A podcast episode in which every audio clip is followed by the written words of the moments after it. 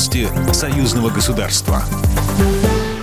Здравствуйте, в студии Екатерина Шевцова. Мэр Москвы Сергей Собянин заявил о начале смягчения введенных из-за пандемии ограничений в российской столице. С 25 мая в столице вновь откроется МФЦ, восстановит работу каршеринг, но с ограничениями. Арендовать машину разрешается не менее чем на 5 дней. У клиента должен быть цифровой пропуск, а сама машина перед передачей подлежит дезинфекции.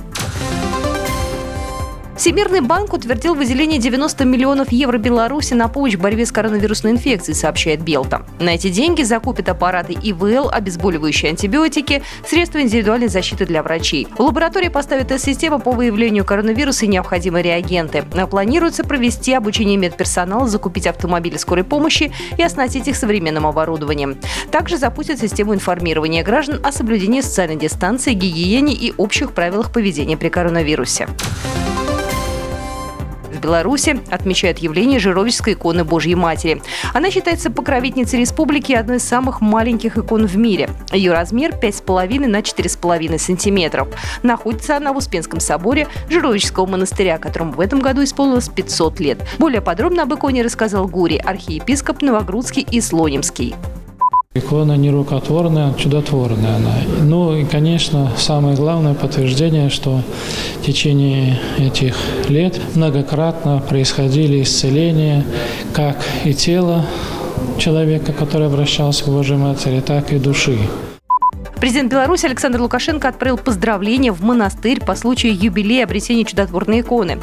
Также в Жировический монастырь к юбилею доставили комплект из 12 колоколов, временную звонницу и будущую колокольню. Это подарок из России. Новую колокольню будут возводить российские и белорусские специалисты, подчеркнул посол Российской Федерации Беларуси Дмитрий Мезенцев. На торжествах по случаю юбилея монастыря должен был присутствовать патриарх Кирилл, но из-за пандемии мероприятие перенесли на более поздний срок. Первая виртуальная выставка белорусских производителей Made in Belarus Агрофуд начнет работу 16 июня 2020 года.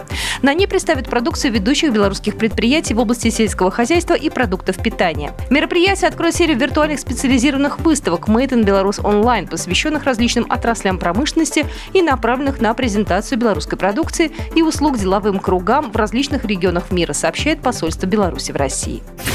Программа произведена по заказу телерадиовещательной организации Союзного государства. По вопросу размещения рекламы на телеканале «Белрос» звоните по телефону в России 495 637 65 22. В Беларуси плюс 375 44 759 37 76.